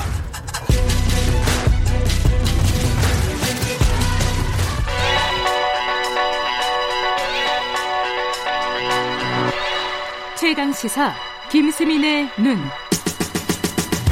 네, 김수민 평론가 나와 계십니다. 안녕하세요. 네, 반갑습니다. 어, 조금 전에 이원욱 후보, 네. 최고위원 후보 인터뷰를 하면서 김대중 전 대통령 얘기가 나왔습니다. 네. 상인의 현실 감각으로 자기는 정치를 하겠다.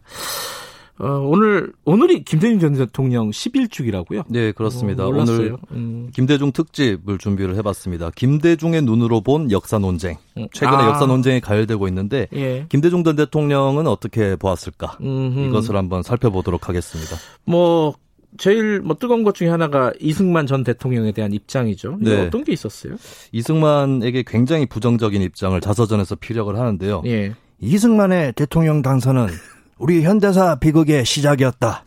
예, 이렇게까지 얘기를 합니다. 예. 예. 친일파 득세, 분단 고착, 수많은 살상 등을 비판을 했었고요. 네. 어 근데 김구 선생에 대해서도 조금 비판적인 그래요? 입장을 피력을 했습니다. 음. 귀국 이후의 행적을 현실 정치의 잣대로 들이대면 그리 들춰낼 만한 것이 없다. 오. 그러니까 어, 좌우 합작에 실패했던 거, 하지 않았던 거, 그리고 음. 남쪽의 단독 총선에 출마했었어야 한다. 김구가 음. 김대중 전 대통령 입장은 그것이었습니다. 음. 근데 정치인으로서 현실 정치인으로서는 좀 모자랐다 예. 평가를 하는 것이죠. 그 이승만에 대해서도 이승만 전 대통령에 대해서도 부정적이었고 김구 선생에 대해서도 어 그다지 그렇게 네. 뭐랄까 긍정적으로 평가하지는 않았다. 그러니까 절, 세 애국자라고 큰 틀에서는 긍정 평가하지만 아, 했는데. 현실 정치인으로서는 비판적으로 음. 평가를 했죠. 그러면 김대중 전 대통령이 가장 높이 산 인물 해방 전후에 네. 어, 누가 있을까요? 두 사람인데요. 예. 몽양 여훈영, 어, 송재 서재필입니다. 그래요? 여훈영에 대해서는 해방 공간에서 민족을 구하려 동분서주했던 빼어난 인물이었다. 라고 아. 평가했고 부정적인 언급이 하나도 없어요. 그렇구나. 예, 그리고 대통령 선거 때는 서재필 박사를 지지를 했습니다. 예, 그 당시에 대선 출마 요청서에 김대중 전 대통령 서명도 있었고요. 아, 그래요? 예, 그 이유에 대해서는 여권 해방, 만민 평등을 주장했던 민주주의자였다라고 음흠. 얘기를 하면서 어, 실용적이면서도 고든 삶을 살았다라고 음. 평가를 했습니다. 지금 말씀하신 부분들은 다 김대중 전 대통령의 어떤 저서라든가 이런 네. 부분을 통해서 말씀하시는 거죠. 그렇습니다. 특히 자서전. 음. 네. 건국 시점에 대해서도 좀 얘기가 있었다면서요? 네, 1948년이냐 1919년이냐 이걸로 논쟁이 뜨겁잖아요. 그렇죠. 김대중 자서전에 보면은 1948년도에 한반도 상황을 계속 설명을 하다가 네. 이런 구절이 나와요. 그리고 마침내 8월 15일 대한민국이 탄생했다. 음흠. 네, 그러니까 김대중 전 대통령은 1948년도 8월 15일에 대한민국이 탄생했다라고 보는 그런 입장인 것입니다. 그러니까 보통 이제 김구 선생을 존경하는 사람들이 1919년설, 네. 그 이승만 전 대통령 대조명파가 1948년설인데 이게 좀 다른 입장에서 1948년설을 김대중 전 대, 통령이 네. 예, 제기를 한 거예요. 그리고 실제로 1998년에 네. 김대중 정부 첫 해에 보면은 건국 50주년 사업을 했었고 건국 50년이라는 표현이 광복절 경축사에서 등장을 음. 합니다. 이 이유에 대해서 자서전에 자세히 나와 있지는 않은데 아무래도 당시에 보면 여운형 선생 얘기를 아까 했었는데 네. 어, 여운형 선생이 건국 동맹이라고 하는 단체를 해방 직전에 만들었고 해방 직후에는 건국준비위원회라는 음흠. 단체를 만들었거든요. 네. 그러니까 당시에 임시정부를 빼면은 좀 상당수 독립운동가들이 아직 건국이 되지 않았다 음흠. 그런 관점으로 보는 게 아닌가 싶고 김대중 전 대통령 입장에서도 민주주의 정체성을 갖고 있는 그러니까 북쪽하고 좀 분리되는 대한민국의 정체성은 1948년도에 탄생을 하는 것이다. 뭐 이렇게 음. 보는 것 같습니다. 지금 가장 뜨거운 사람 중에 한 명은 백선엽 장군. 네. 그죠? 그리고 또 김원봉 선생 같은 경우도 사실 역사적인 평가가 굉장히 엇갈리잖아요. 네. 이거 어떻게 평가를 했나요? 김대중 전 대통령은? 네, 김대중 전 대통령 저서에서 백선엽 혹은 김원봉에 대한 평가는 제가 찾지는 못했습니다. 아, 그래요? 네, 음. 그래서 좀 다른 사람에 대한 입장으로 짐작을 네. 해봐야 될 것 같은데 인촌 김성수, 그러니까 친일파 중에 한 명으로 꼽히는데 김대중 전 대통령이 인촌에 대해서 좀 높게 평가를 했었습니다. 음. 1993년 광복절 기고했는데 어떤 독립투쟁 못지않게 우리 민족의 공헌을 했다라고 네. 하면서 신문이나 학교를 만들었던 거, 또 근대적 음. 산업을 육성했던 거 이런 것들을 좀 높게 평가하는데 유추하자면은 좀 강도 높은 친일 청산에 대해서는 범주를 좁힐 필요가 있지 않을까 이렇게 생각을 음. 하지 않을까 싶고요. 예. 그리고 이제 북한에 대한 그 북한으로 간 인물에 대해서 언급이 자서전에는 없는데 네. 다만 이제 남한에 남아 있는 좌익 좌파 계열 인사 중에 조봉암 선생에 대한 언급이 있습니다. 네. 어, 인간미가 넘치는 매력적인 인물이었다라고 음. 평가를 하면서 자주 어울리면서 친하게 지냈다고 하는데 음. 근데 다만 단지 난국을 돌파하는 요령이 부족했다. 음. 라고 하고 있어요. 조금 더 현실적인 음. 행보를 해야 된다. 그러니까 김구 선생에 대한 지적과 좀 일맥상통하는 그 현실 정치인 김대중의 시선이었다고 볼 수 있겠습니다. 굉장히 현실적인 분이었군요. 김대중 전 대 통령이. 그렇죠. 김대중 전 대통령이 성향이 사실은 중도 좌파 이렇게 원래는 봤었어야 되는데 예. 어떤 남한의 정치 현실에 비춰봤을 때 야권 대통합이라든지 이런 음. 노선을 또 견지를 하기도 했었죠. 한일 관계에 대해서는 어떤 생각을 갖고 있었습니까? 김대중 전 대통령은 1998년에 예. 일본의 오부치 게이조 총리하고 한일 새 파트너십 공동선언을 음흠. 이끌어내기도 했었죠. 이 내용에 일본의 식민지 지배에 대한 사과가 들어가 있었던 그런 성과가 있었는데 네. 근데 그 이전에 또 김대중 전 대통령은 일본에서 봤을 때도 좀 높게 살 만한 여러 가지 요인들이 있었어요. 음흠. 1965년 한일 국교 정상화 때 보통 야당이나 제야에서는 반대를 많이 했었는데 원칙적으로는 김 전 대통령이 찬성을 그렇군요. 했었고요. 예. 그리고 이게 확신이 있었던 게 한국 전쟁 직후에 김대중 전 대통령이 기고했던 글을 보면 한국하고 일본은 자유진영의 일원이고 태평양 반공 동맹의 중추적 역할을 해야 되는 그런 음. 입장이기 때문에 일본의 과거사에 대한 사죄를 전제로 양국이 친하게 지내야 된다. 네. 이런 입장을 강하게 피력을 합니다. 그리고 김대중 납치 사건 이런 음. 것들도 이제 일본에서는 어 각인이 되었던 그런 사건이기 때문에 실제로 김대중 정부에서 대중문화 개방이라든지 음흠. 뭐 월드컵 한일 공동 개최라든지 한일 수색 구조 훈련 예. 이런 어, 성과들을 이뤄내게 되죠. 김대중이라는 사람은 그분은 우리한테는 굉장히 큰 교재일 것 같다. 여전히 네. 예 그런 생각이 듭니다. 오늘 여기까지 드릴게요. 고맙습니다. 예 감사합니다. 김수민의 눈이었습니다. 2부는 여기까지 하고요. 잠시 후 3부에서 뵙겠습니다. 일부 지역국에서는 해당 지역 방송 보내드립니다.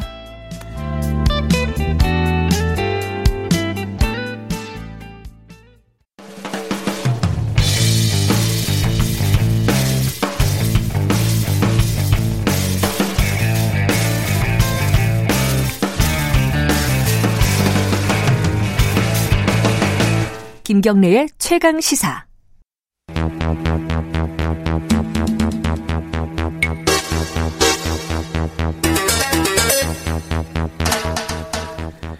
사건의 이면을 들여다보고 깊이 있게 파헤쳐보는 시간입니다. 추적 20분. 오늘도 두 분 나와 계십니다. 먼저 박지훈 변호사님 안녕하세요. 예, 안녕하세요. 박지훈입니다. 김한 기자가 휴가를 가서 어, 시사저널 유지만 기자를 특별히 모셨습니다. 안녕하세요. 예, 안녕하세요. 유지만입니다. 예. 김한 기자는 애들한테 지금 열심히 고기 구워주고 있던데 휴가라서 네. 어, 다음 주부터 못 보는 거 아닌가. 유지만 기자가 계속 저 같은 경우는 휴가를 잘 안 가거든요. 이게 대타가 오잖아요. 예, 예. 잘하면 바뀌는 거예요. 아 그래서 휴가를 안 가시는 안 가요? 저는 5년째 못 가고 있어요. 5년째 예, 방송하는 아, 동안 예. 대단하십니다. 뚝심. 네.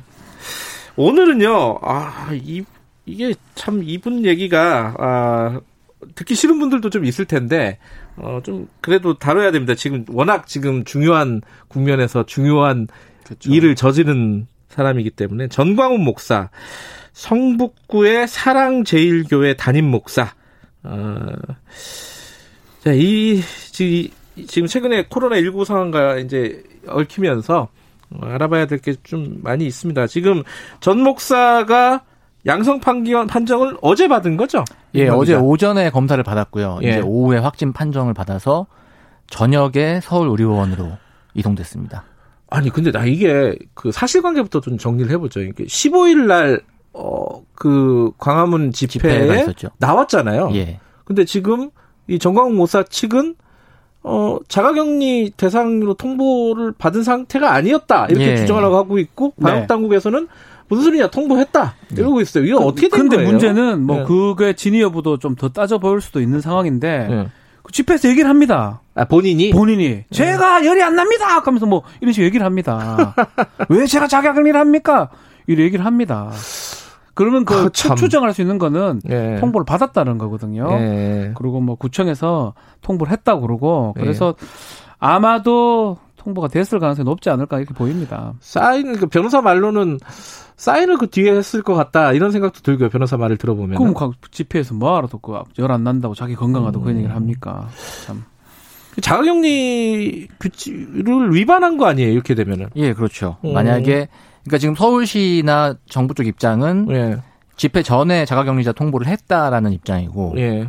그다음에 전 목사 측은 저녁 6시에나 격리 통지를 받았다. 그러니까 집회 이후에나 통보를 받았다. 음흠. 그러니까 난 자가격리 대상자가 아닌 상태에서 집회에 갔다를 이제 쟁점으로 가는데 네.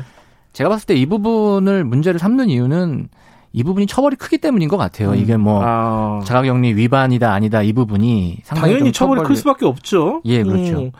그러니까 15일, 그러니까 16일 날 어제가 16일이었죠. 네. 어, 그, 아, 어제가 17일이었구나. 17일. 17일 날 확진 판정을 받았으면은 15일 날은 증상이 있었다는 거잖아요. 있었죠. 그렇죠. 그죠? 예, 예. 자, 뭐 잠복기를 고려하면은 그러면은 그때 만났던 수많은 사람들이 다 위험하다는 거 아니에요, 지금. 그렇죠. 그래서 지금 음. 감염병 예방법 위반의 소지가 지금 있는데 예. 지금 최근에 실형 사안들이 많이 있습니다. 음. 예컨대 이렇게 위반했을 때 단기 6개월부터 해가지고 1년까지 나오는 경우가 지금 생기고 있거든요. 집행유예가 아니라 그렇죠 실형입니다 아, 실형. 어, 그래요? 그래서 이 사안도 지금 이 사건도 이게 지금 자가격리 통보 여부를 좀 더 또 따져봐야 되겠지만 네. 조금 많이 혐의가 맞다 그러면 네. 뭐 구속이나 이거 보석 말고도 어, 사유가 되지 않을까 보입니다.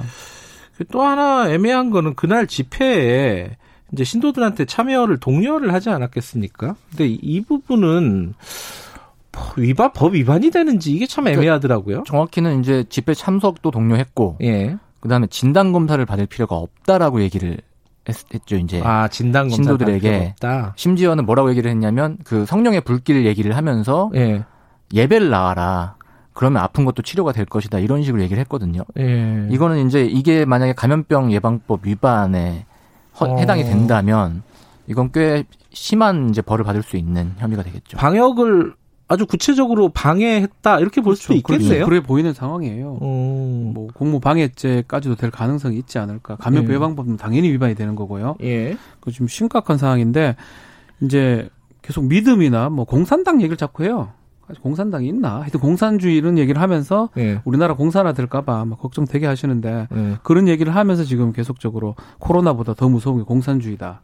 뭐 이렇게 지금 얘기하는 정광훈 목사가 이제 확진이 되면서 또 문제가 생긴 게 뭐냐면 네. 정광훈 목사가 일주일 전에 공판에 참석을 했었거든요, 직접. 예. 그 김영, 김영민 씨랑 예, 하는 예, 공판이죠. 평화나무 이사장도 예, 증인으로 잠깐 얘기했었는데 공직선거법 위반이랑 맞아요. 문재인 대통령 명예훼손 위반 네. 혐의로 이제 재판을 받는데 그 재판부도 거기 소법정이라 되게 인원이 적게 들어갈 수 있는 법정이라 그렇죠. 이제 방청석 해봐야 뭐 2, 30명. 예, 사람들 간의 예. 간격이 좁습니다 거기가. 예. 그래가지고 거기 지금 재판부도 사실상의 지금 격리 상태로 돼 있거든요. 야, 잠복기를 감안하면 그쪽도 위험할 수 있는 위험하죠. 거죠. 김용민 이사장도 마찬가지고요. 예. 민폐도 이런 민폐가 참 여기저기 기본만 지키면 되는데 기본을 지금 못하니까 답답한 것입니다. 아, 그, 그러고 보니까 청와대 국민청원 제목이 국민민폐 정광훈이군요. 네. 참 웃을 일이 아닌데 너무 어이가 없으니까 자꾸 좀 헛웃음이 나와요. 어, 어찌됐든 지금 그 어, 여러 가지 법령을 위반한 것으로 추정은 되는데 이걸 수사를 해야 되잖아요. 그렇죠. 근데 자가격리 기간은 어떻게 되는 거예요? 수사를 못 하는 거 아니에요? 아니요. 본인을 만약에 정말 필요하다면 네. 좀 심각하고 상황이 급하다면 뭐 제가 들은 바에 따르면 방역복 네. 같은 거 입고 한다고 하더라고요. 아 그래요? 네, 그런 조치를 취한다는데 그 정도는 아닐 거예요. 네. 뭐, 조, 뭐 아, 치료가 지금 본인 자가격리 치료가 좀 필요한 상황이기 때문에 네. 이거는 자료만 아마 수집을 하고 네. 감염병 예방법 위반 부분은 네. 나중에 네. 치료가 다 된 후에 하지 않을까 이렇게 생각이 음. 듭니다. 어찌됐든 지금 아까 이제 그 법정에서 있었다는 건 민사겠죠 아마. 예. 예. 그거는 지금 진행 중인 거고 네. 그 전에 구속돼 있었잖아요 이미. 예. 예. 그거는 뭘로 구속돼 있었던 거예요? 그거는 선거법 위반입니다. 선거에 선거법? 가서 음. 집회 아 집회에 가서 선거 관련 얘기 하지 말라라고 예. 그 부분이 지금 문제가 됐던 건데. 예. 보석이 됐, 던 거거든요. 그렇죠. 보석이 됐죠. 조건을 좀 붙였어요. 조건이 예. 뭐냐면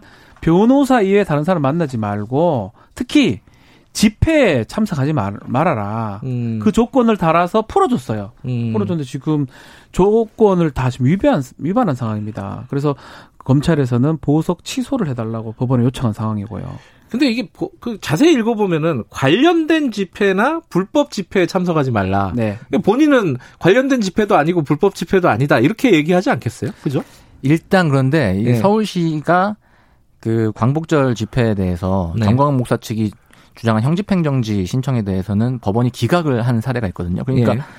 현행법상으로 보면은 이게 법의 허가를 받지 않은 집회를 신청한 게 되는 겁니다. 음. 그렇기 때문에 이 부분에 있어서는 아마 집시법 위반까지 이제 적용을 해서 음. 아마 당국이 적용 그 고발할 가능성이 높다고 보여집니다. 그러니까 이제 집회 신청 자체가 문제가 될 수도 있겠군요. 예, 그렇죠. 보석으로 나온 사람이 네. 그런 관련 집회를 하지 말라고 음. 했더니 신청을 했다. 물론 서울시에서 이건 불허했잖아요, 그죠? 그러니까 정광훈 목사가 참석한 집회는 연설을 네. 한 집회는 다른 보수단체가 그러니까요. 신청해서 허용된 음. 집회였거든요. 예. 정광훈 목사의 단체는 허가를 받지 못했습니다. 예. 100여 명만 뭐 참가하는 걸로 했는데 음흠. 본인이 이제 참석을 한 것이죠.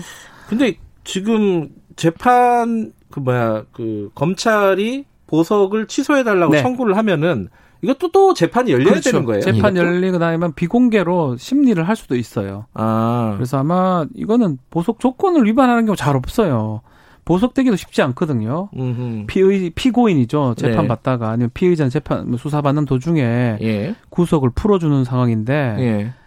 간이 큰 거죠 사실은 조건을 음. 그냥 정면으로 위반해서 딱 쥐어진 게 집회 참석하지 말라라고 네. 했는데 참석을 해가지고 했기 때문에 뭐 재판부 입장에서는 상당히 그 부분을 뭐 고려한다면 보석이 취소될 가능성이 좀 높지 않을까 생각이 듭니다. 그 보석금 보증금이 5천만 원이잖아요. 네. 이거 어떻게 되는 거예요? 취소가 되면? 몰취될 가능성도 있고요. 아 그래요? 예. 네. 그 보증금이라는 건 사실은 보석 조건을 그냥 거는 거예요. 음. 근데 그 뭐 그거는 또 따져봐야 될 것 같아요. 음. 다음에 재판부 결정을 할 걸로 보입니다. 이분이 3천만 원을 내고 2천만 원은 이제 보증보험으로 대체를 아, 보증권으로 네, 예. 증권을 대체를 하셨거든요. 네. 근데 만약에 보석 조건을 위반해서 보석 취소가 되면은 또 벌금이랑 뭐 감치 조치가 취해질 겁니다. 가능성도 있죠. 음, 네. 그래요.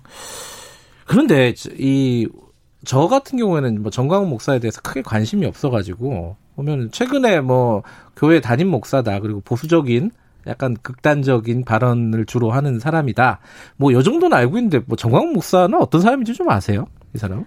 일단 뭐 정광훈 목사는 음. 대표적으로는 그 한국 기독교 총연합회 회장을 하고 있는데 음. 예전부터 좀 극우적인 발언이라고 할까요? 그런 네. 발언을 좀 많이 일삼았던 최근에만 그런 게 아니에요? 예, 예. 뭐 음. 뭐 그런 걸 많이 하셨던 분으로 알려져 있고 예.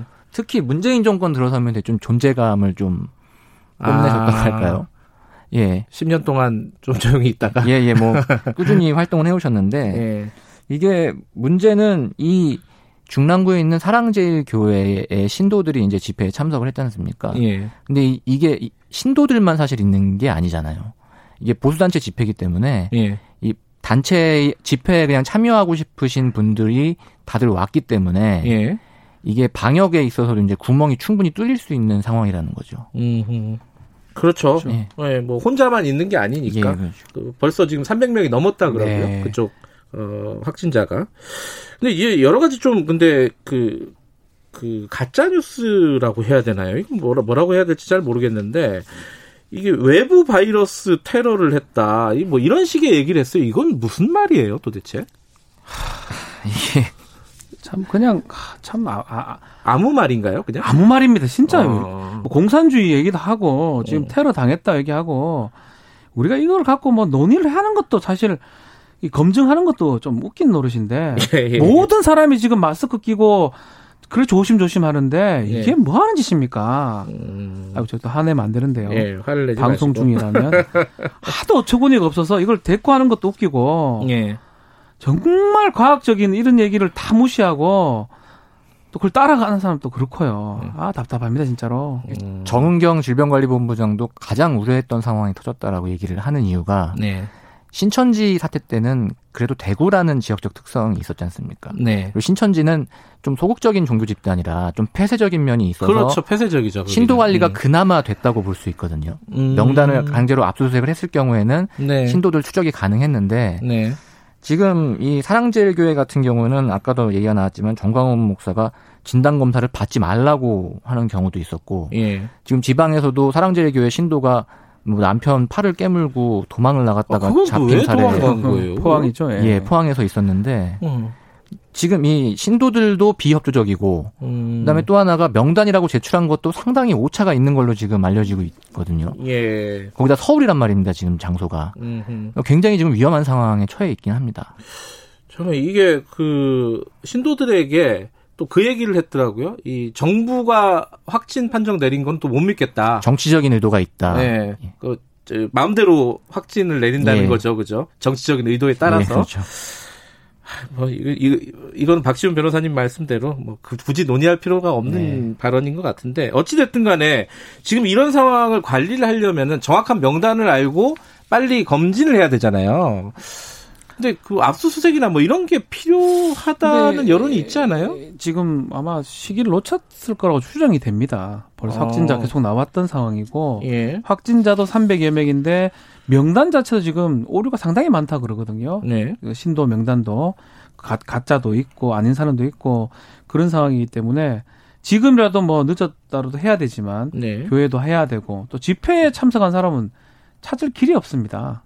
음. 그러니까 사실상으로는 지금은 사실 이 사람들 때문에 방역은 끝났다고 저는 좀 생각이 들어요. 아유, 그렇게까지 말씀하실 아니 지금 그런 상황이에요. 아. 막아내야긴 하고 싶은데 예. 지금 뭐 뭐 이 사람들 원하는 게 이거였는지는 모르겠지만 이래 돼 버렸습니다 지금 상황상. 일단 기본적으로 뭐 신도들의 명단을 정확하게 좀 파악하는 게 제일 급선무 아니겠어요? 그런데 지금 사랑제일교회가 예. 보통 이제 요새 기본적으로 뭐 유흥주점 같은 경우에는 QR 코드를 찍는다든지 하는 조치들이 음. 있지 않습니까? 명, 네. 뭐 전화번호를 입력한다든지 네. 이게 있는데 사랑제일교회는 그런 조치가 전혀 없었던 걸로 지금 확인이 되고 있거든요. 아. 그러니까 사실 박준 변호사 말씀하신 것처럼 압수수색을 한다 한들 음흠. 거기서 더 이상 나올 수 있는 게 사실상 음. 더 없지 않겠느냐. 오히려 신천지 때는 없어요. 지금 우리 유 기자 말씀하셨지만 명단도 있기도 있고요. 네. 그리고 소극적으로 하기 때문에 음. 찾아낼 수 있었던 가능성이 있는데 지금은 그런 가능성이 너무 적어져 버렸죠. 네, 우리 방역 당국이 그래도 어 찾아내야죠. 어찌 어떤 방법을 쓰든 찾아내야 되는데 이제 사후적으로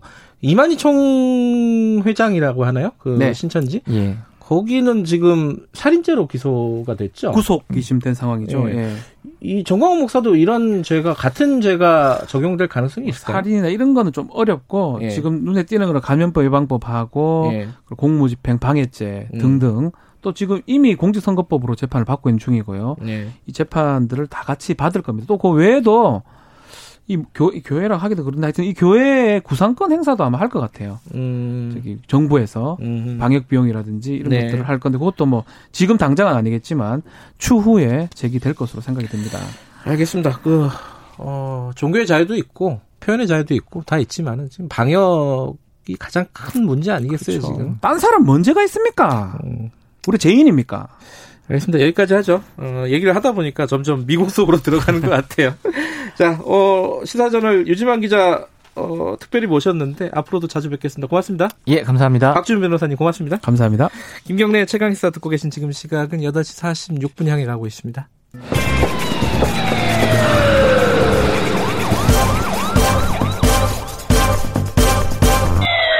김경래 최강 시사 네, 어, 뭐, 정강훈 목사도 중요하고, 그, 사랑 제일 교회도 중요하고 다 중요한데, 지금 대책이 제일 중요하지 않겠습니까? 지금 환자가 급증하고 있고, 병상 부족한 거 아니냐, 곧 부족해지는 거 아니냐, 이런 걱정들이 많습니다. 국립중앙의료원 정기현 원장님 연결해서 관련 얘기 좀 여쭤보겠습니다. 원장님 나와 계시죠? 아, 예. 안녕하십니까? 예, 안녕하세요. 지금 이 동시다발적인 수도 수도권 어, 확진자 증가세가 신천지보다 위험하다. 이거는 좀 과장된 건가요? 아니면 진짜 그런 건가요? 아, 차이점이 있습니다. 예. 대구 신천지는 이제 그 하나의 집단에서 네. 또 발생을 했고, 그게 이제 추적 가능했던 부분인데, 네. 지금 이제 수도권에서 발생한 거기 때문에 또 인구 규모 자체가 다르고, 네. 어, 지금의 이제 교회발 집단 감염은 특히 서울의 경우에 고령자가 음. 60대 이상 고령자가 한 60%, 네. 경기가 45% 이상 됩니다. 네. 그때는 젊은 층이 많았고요. 네. 네. 그리고 전체적인 집단 발병 유형이 너무 다양해서 좀 더 단순히 이제 대구 때 신천지발하고는 현재 교회발 집단 감염하고는 굉장히 차이가 있다고 음. 봅니다. 속도는 어떻습니까? 속도가 더 빠르다는 얘기도 있고요. 속도가 그러니까 집단 발병 유형이 소위 말하는 클러스터 예. 집단이 굉장히 이제 여러 군데가 음. 다양하다는 것은 어 지역사회 전파가 많이 이루어졌다라는 것이거든요. 예. 따라서 이제 속도 확산 속도가 음. 어, 대단히 빠르게 보이는 지금 양상을 음. 보이고 있습니다. 지금 이렇게 어 동시다발적으로 계속 증가를 하다 보면은 네. 어, 중증 환자 치료 병상이라든가 어, 네. 이런 것들이 부족해지는 거 아니냐. 지금 어느 정도 네. 여유가 있어요? 수도권 같은 경우에는? 지금 이제 저희가 파악하고 이제 서울시, 경기도, 인천을 네. 중심으로 저희들이 음압병상, 그 다음에 그 중에서 중환자 병상을 파악을 하고 있습니다. 근데 네. 거의 70% 선이 현재는 차 있는데, 네. 그 중에서 저희들이 이제 환자 분류와 네. 어, 이런 것들을 좀 더 면밀하게 해서 네. 하면은 어, 지금 추세로는 대단히 좀 불안한 부분이 있습니다. 음. 일주 후면은 어, 지금 주환자 발생이 이제 지금 추세로 봤을 때 그에 발생한 확진자들이 일주 후면 주환자 발생이 시작이 되는 시기거든요. 네.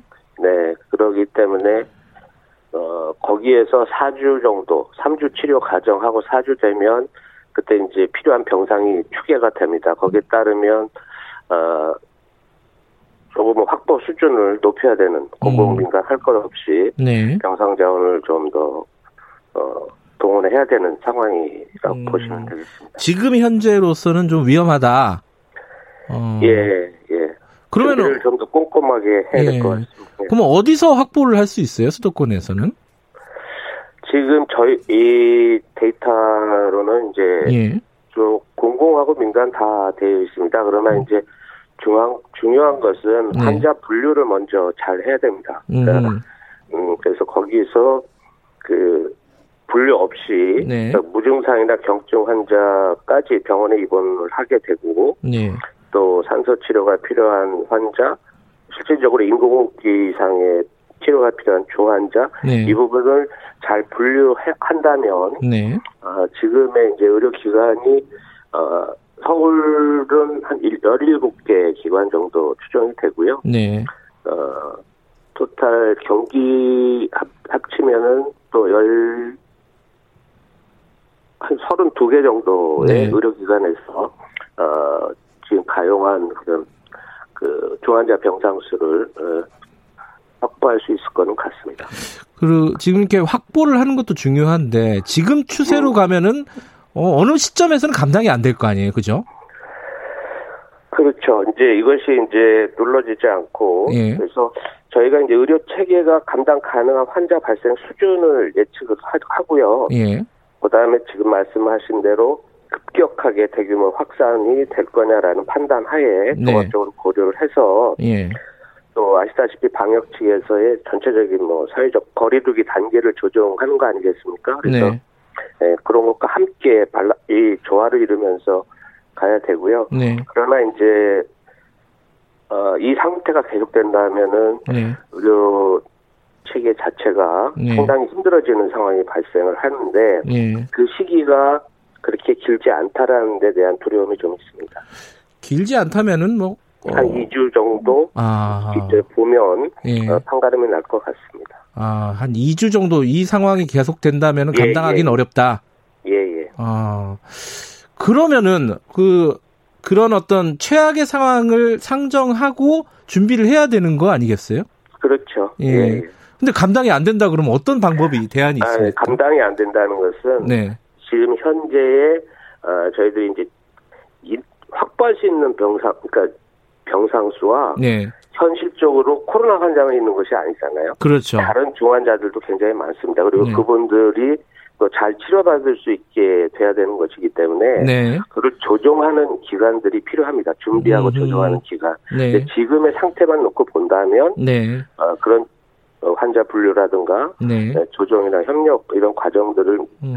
아주 꼼꼼하고 과감하게 음. 준비해 나가지 않으면 대단히 힘들겠다. 네. 그런 것들이 필요하다라는 의미의 말씀입니다. 예. 지금 이제 그 분류를 꼼꼼하고 과감하게 해야 된다 말씀하셨는데 이런 네. 기준들은 좀 명확하게 우리 의료진이라든가 방역 당국이 어, 설정해 놓고 있는 상황인 건가요? 그렇죠. 저희들이 음. 이제 환자 분류가 연령이나 기저질환 뭐 기타 이런 유, 위험 요인을 반영해서 환자를 분류하고 예. 이제 격리 장소라든가 병상을 배정하는데요. 네. 어, 일단은 그 기준은 있습니다. 근데 이제 기준을 좀 더 한번 더 면밀히 들여다보고 네. 이것이 단순히 기준만 있는 게 아니라 기준이 적용이 돼야 되지 않습니까? 그래서 네. 어, 이런 부분에서의 환자 정보를 또 실시간 파악해서 네. 수요 예측하면서 네. 서로 정보를 환류시키고 해서 동상 배분하고 네. 지침은 어 그 생활치료센터부터 시작을 해서 네. 교환자 분류까지 해서 어, 지침은 지난번에 만들어진 것에 좀 더 업데이트하는 그런 음. 음 일들을 진행시키고 있습니다. 예. 지금 그 생활치료센터에 말씀을 하셨는데 서울시가 태릉하고 태릉 선수촌하고 한전연수원을 치료센터로 네. 확보를 했어요. 부족한가요? 아니면 어, 이 정도면 되는 건가요?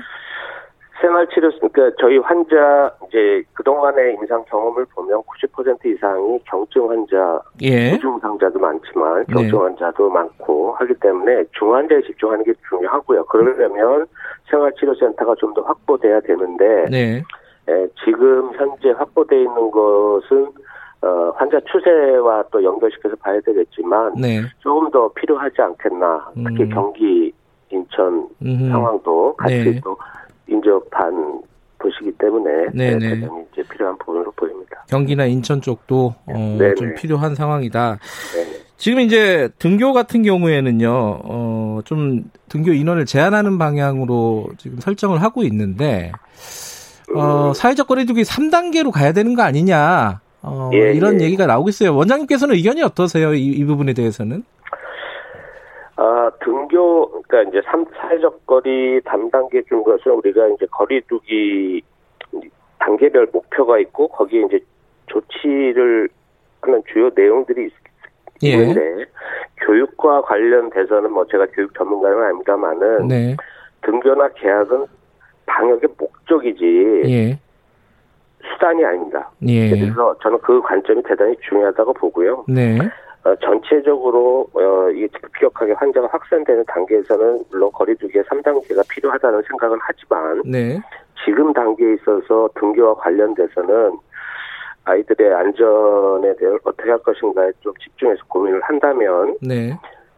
그 학교 자체가 어 감염 관리를 잘 하면 거기서 집단 감염이 일어나는 것은 아니기 때문에 네. 예, 그런 그좀 음. 목표를 명확히 하고 네. 2단계에 충분한 그 조치 내용들을 지켜준다면 네. 음, 우리가 나름대로 새로운 교육 활동을 이어갈 수 있는 네. 이런 것도 등교 인원을 축소한다거나 온라인 뭐 이런 것들 방법이 있겠죠. 예. 어, 예. 올 겨울에 또 한 차례 유행이 올 거라고 교수님, 아, 원장님 아, 보시는 예. 거죠? 음, 예, 예. 끝나려면 아직 멀었네요, 그죠?